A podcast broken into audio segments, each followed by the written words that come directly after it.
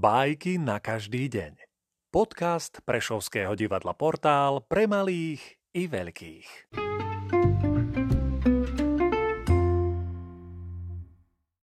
Ezop, Lev a zajac Lev natrafil cestou na spiaceho zajaca a chystal sa ho zožrať.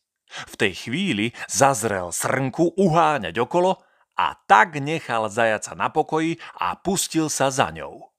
Zajaca vyplašil hluk a dal sa v nohy. Lev dlho prenasledoval srnku, ale nepodarilo sa mu ju chytiť. A tak sa teda vrátil za zajacom.